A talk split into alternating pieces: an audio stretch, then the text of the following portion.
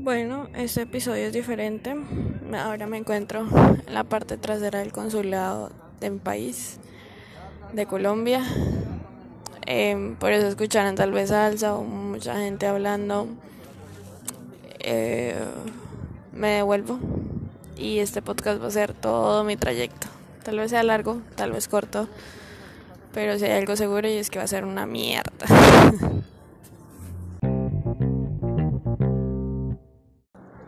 Colombianos tenemos algo en particular y es que no conocemos el sentido de distancia ni de frialdad, creo yo, pues la mayoría. Debemos estar a un metro, empezamos en un metro y medio, dos metros y ya estamos, ya está la mayoría hablando y conociéndose y preguntando dónde va a pasar la cuarentena y compartiendo comida. Es nuestra esencia, ¿no? Latinos, de colombianos.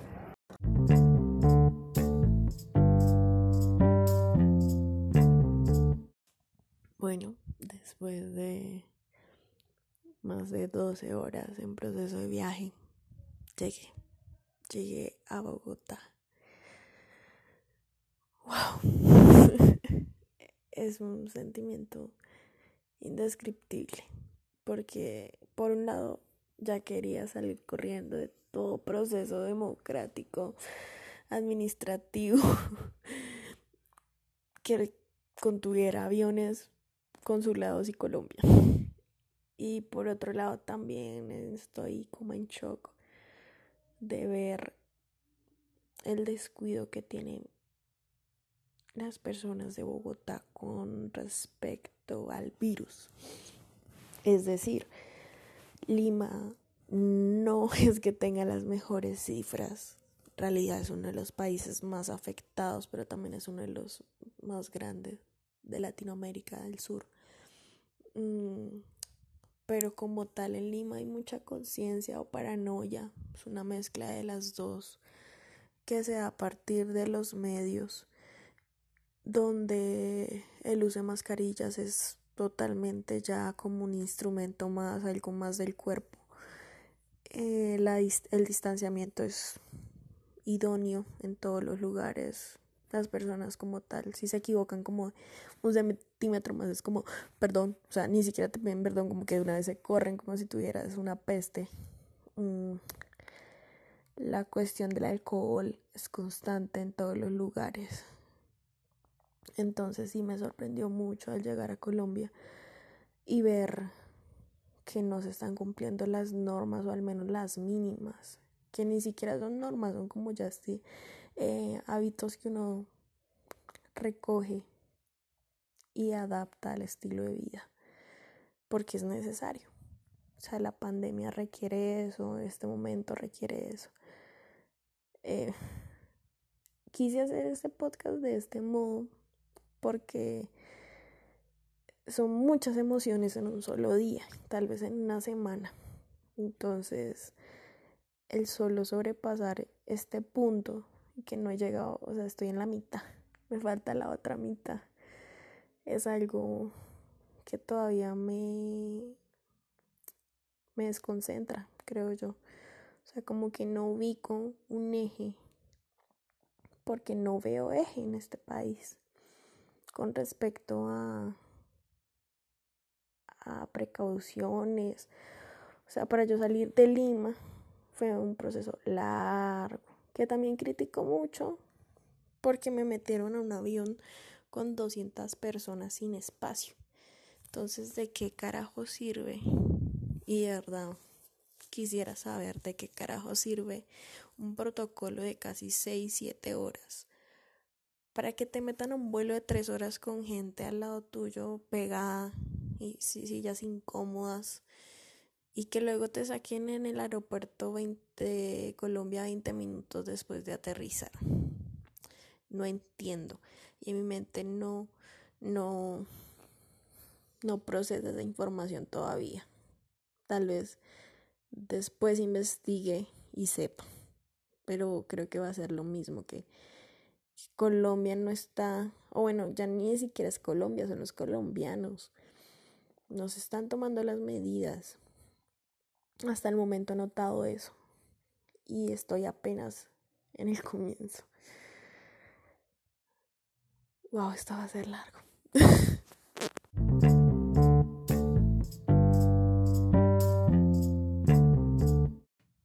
Hola de nuevo. Em, voy a hacer un recuento de la historia porque aunque lo grabé en el momento exacto, estoy escuchando no solo las idioteces que ya digo normalmente, sino unos sonidos de respiración dadas al tapabocas que llevaba en ese momento. Por lo tanto, no, o sea, va a ser toda la conversación como que respiros y respiros y respiros. No me parece algo lindo de escuchar. bueno, mi vuelo a Lima, o sea, en resumen, el, ¿cómo es una selección de vuelo de repatriación? Te a un link en la Cancillería o en el consulado, más que todo, y ellos miran si de acuerdo a tus, ¿cómo decirlo? De, acuerdo a los cupos, si puedes o no. Mm, yo no pensaba venirme tan temprano de Lima, a la verdad, pero era el último vuelo que se daba este mes. Yo pensaba irme a finales de, de julio para estar acá ya en agosto y, y bueno, para alcanzar a, a, no tener que pasar por permisos y, y todo de movilidad, que todavía no vivo, pero ya pronto viviré. Mm, te dicen un precio, tú dices si puedes costear o no. Dije, bueno. Eh, luego te diriges al consulado, em, te, te ingresan datos para generar el ticket, que es con la aerolínea Viva Air Colombia, y pues pagas al día siguiente ya estás en esperando a las bueno, eso pasó un martes y yo el miércoles debía estar a las 8 de la mañana. Todo el trámite del martes duró aproximadamente unas 6 horas, porque no es tan sencillo como lo cuento. Hay un tiempo de espera muy largo. Al día siguiente, llegó a las 8 de la mañana al consulado. Eh, la reunión es al costado porque el consulado es pequeño y tal y los protocolos de Perú prohíben eh, reuniones eh, de, de tantas personas en un lugar cerrado por la pandemia. Entonces nos reúnen en, eh, nos reúnen en un parqueadero y bueno, ahí empieza. Lo primero que me recibe ese parqueadero es una bandera de Colombia y salsa, música, salsa. Yo digo, bueno.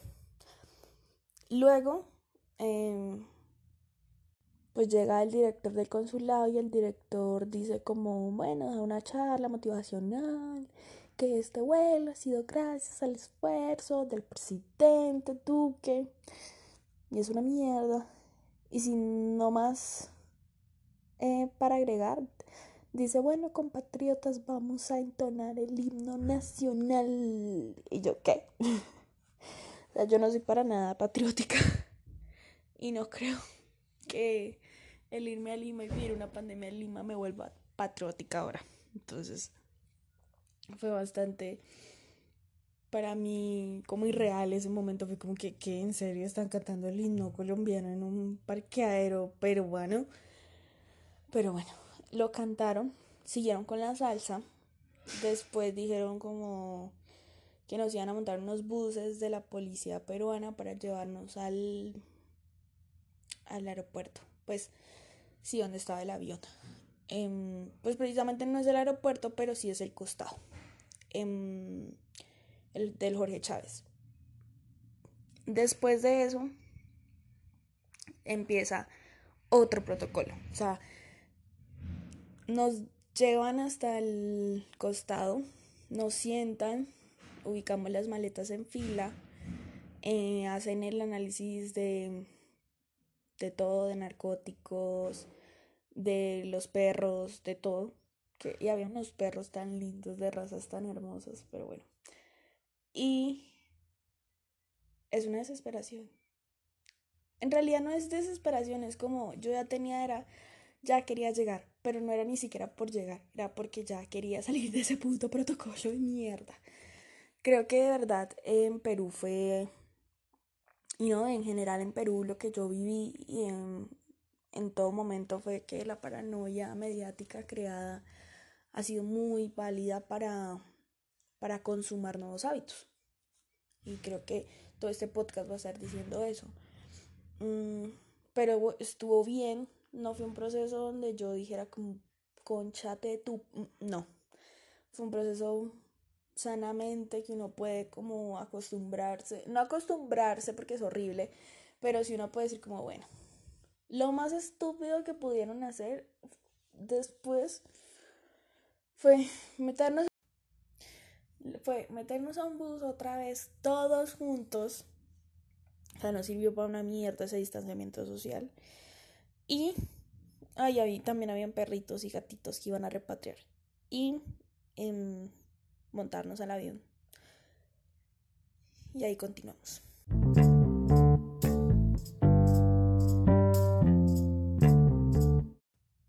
Bueno, ahora estoy en la habitación en Bogotá otra vez. Mm, voy a empezar a empacar de nuevo porque yo soy un desorden de persona. Voy, estoy, voy otra vez a empacar para irme al terminal, que me espera un viaje largo hasta llegar a Bucaramanga.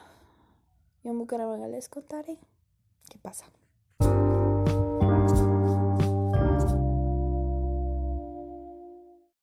Bueno, y después de un día viajando por carretera hacia Bucaramanga, bueno, ¿cómo es el protocolo ahora para coger o estar en un pues en un viaje intermunicipal en Colombia? Me dirigí a mm, el terminal de Bogotá, pues obviamente días antes hice la compra de los tiquetes Mm, yo, eh, a ti te dicen como, bueno, si quieres viajar tienes que tener unos documentos. Esos documentos son la razón exacta por la cual estás viajando. Tiene que tener, eh, tiene que ser una razón que esté en los en las exclusiones que tiene el país. Em, la mía era la cuarta, que era por fuerza mayor mi fuerza mayor era que tenía que pasar sí o sí la cuarentena en Bucaramanga, porque yo no tengo familia en Bogotá, mm, ni conocidos. Entonces, pues me dirijo al terminal. Mm, lo único que pensaba era como, mm, no me van a dejar ir, no me van a dejar ir porque van a decir como, bueno, eh, tengo que hacer la cuarentena en Bogotá, bueno, etcétera. Eso cruzaba por mi mente porque aunque uno ve las noticias del país y uno lee todo lo que está pasando, no es lo mismo leerlo o verlo que vivirlo. Em, hice una fila, me revisaron los documentos, me dijeron, oye, se te pasó el tiempo, pero igual te voy a dejar. Yo no sabía que solo tenía 24 horas para dirigirme al lugar de mi residencia. Yo, bueno, ya que es lo que hay.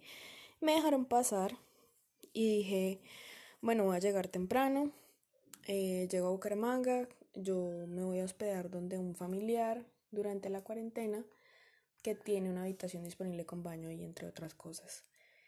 Mm, dije, llego, desayuno, me pego mi arepa, porque lo que más extrañaba de cierto modo en comida era la, arepa santanderiana, la arepa de maíz pelado, era como, dije, bueno, eh, me llevé una que otra comida, una que otro paquete. Lo que no me esperaba es que ese viaje de 9, 8 horas se convirtió en un viaje de 24 horas. Bueno, no siendo suficiente con pasar un protocolo el día anterior y ya estar un día anterior en un aeropuerto, ahora tengo que pasar otro día en un bus, en carretera. Mm. Qué bonito. Lo particular que me pasó algo en Bogotá fue que yo sentía calor. Bogotá sentía mucho calor. Entonces ahí fue cuando me empezó a golpear el clima. Cuando llegué al cañón del Chicamocha, la gente que no conozca, pues siendo cañón ya de por sí es caliente. Y estaba amaneciendo y ya eran las 10 de la mañana y eso era un calor total, full. Y yo me estaba asando, parecía un pollo. Ah, pues bueno, lo particular del bus es que a ti tú pagas prácticamente las dos sillas, entonces viajas, viajas cómodo, viajas en dos sillas, o sea, eso es lo mejor en cuestiones de, de espalda, de todo. Mm, ya dentro del bus pues pasan muchas cosas. En un sentido como a las 3 de la mañana me dio un olor y yo, ¿qué es eso? Cuando vuelo, porque mi silla, la última silla que tenía registrada, pues que tenía para mm, tomar el puesto era la de atrás, la que queda cerca al baño. Mm, cuando huele a marihuana. Y yo, bueno, ya llegué a Colombia. Se estaban tardando, la verdad. fue mi primera reacción. Luego, como ya pasando las horas, em, este, una señora empezó a gritar a lo loco que la mamá se le iba a morir y que si no llegaba em, se iba a causar un paro cardíaco, que por favor. Es que era algo, no sé si particular, yo tengo una sal del putas, porque yo estaba a media hora de mi casa, ni siquiera de Bucaramanga, de mi casa, de la casa donde me iba a quedar. Mm, es algo estúpido decir como, ay, parce, sí, me quedé en un trancón de 20 horas porque yo, yo estaba a 6 horas de donde estaba. Entonces uno, bueno, listo, me lo aguanto. Yo estaba a media hora. Y era un trancón que estaba, que bueno, que era causado por que una cisnera se volteó. Entonces tenía que traer el, eh, todo el equipo de Bogotá y eso se iba a demorar y luego tenían que esperar hasta que se evaporara todo el, todo el químico, o bueno, toda la sustancia. Y no querían que pasara lo que pasó en la costa. Eso eran los comentarios de la policía. Mm, que también, bueno, es otro tema. Que es, bueno, es otro tema. Em, ya después, como de las pasadas las 3 de la tarde, nos dicen, bueno, puede ser que se abran las el espacio a las 8 de la noche. Y la señora dijo, no, eh, voy a llamar a sus jefes, etc. Después los conductores dijeron que sí, que les habían dado la mm, noción o el informe que si un policía mm, firmaba un documento, ellos se podían ir, los pasajeros que quisieran. La señora mm, con sus maletas y su hija se fue a buscar y yo no sé qué carajos, lo cual para mí me causó mucho choque porque mm, yo ya venía de casi dos días haciendo protocolos para que no cumplieran un protocolo mínimo en un terminal. O sea, yo no pido mucho, la verdad. Y en ese momento tampoco pedía mucho porque mm, yo soy muy paciente. La cuestión era que veía a mi alrededor como que no se tomaban en serio lo que estaba sucediendo. Aparte estaban viajando con niños y dentro de esos eh, dentro de esos permisos de viaje está la gente también que se quiere ir un fin de semana, que porque está la pareja, eh, porque está la familia, entre otros. Entonces, bueno, ahí también nace esa infracción. Bueno, pasa toda esa situación y yo le dije al conductor como, oye, o sea, ni siquiera es como que te estoy pidiendo mucho, es que me parece ya una falta de respeto que uno cumpla un protocolo desde un vuelo internacional y ustedes no tengan la mínima consideración, primero, tener un plan B, porque si se podía pasar un carro pequeño, y segundo, de respetar los protocolos y decirle a los ciudadanos como, oigan, o sea, estamos en una pandemia, no siempre se puede hacer lo que la gente quiere, es la verdad. Mm, pero pero es lo que sucedió. Al final el bus logra avanzar tipo 8 de la noche, ya se están cumpliendo 24 horas de viaje, yo empecé mi, mi viaje a las prácticamente a las 7 y media. Mm, llego al terminal con calor, fastidiada del mundo, queriendo ya comer porque no había comido desde las desde la madrugada, se podría decir. Mm. Bueno, después de llegar al terminal, lo primero que miro es, eh, está desértico, no hay nada, es muy raro verlo de esa manera. Mm, llega una persona encargada porque el Ministerio de Salud está ahí y dicen como hay un protocolo para la salida de, del terminal.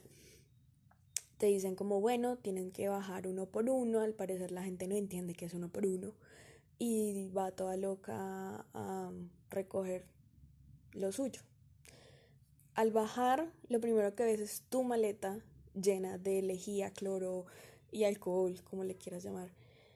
Em, la coges, debes ir a hablar con uno de los encargados y del Ministerio de Salud, la Secretaría, y ellos se van a tomar unos datos, datos que pertenecen a, o bueno, que son relacionados a dónde vas a pasar la cuarentena y qué síntomas tienes, si tienes fiebre, si has tenido contacto con personas con COVID. Em, claramente todo eso es muy em, ortodoxo, yo diría, pero es que no hay otra forma, yo creo, de detectar si tienes el virus en este momento y menos con los recursos que, que ofrece en, en general Colombia. Después eh, tienes que hacerte un lavado de manos, el cual te vigilan. Y por último, recoges tu maleta, coges un taxi y te vas a tu lugar. Claramente cuando llegué y cogí el taxi, de igual manera me sorprendí. Mm, en Lima había algo que cualquier carro o Uber o Bit tenía por protocolo sí o sí que tener su división y al llegar acá no tienen división. Ah, y otro, otro shock que tuve, ya lo último, fue cuando estábamos saliendo. Em, hay, hay, un cruce y en ese cruce eh, casi el conductor se estrella. Y en ese momento llega y dice como, ah, sí, yo sabía por qué, por qué manejaba así de mal. Y yo, ¿por qué? Y me dice, ah, porque era mujer. Y yo, ah, bueno, ya llegué a Bucaramanga. Felicidades, Silvia, lo lograste.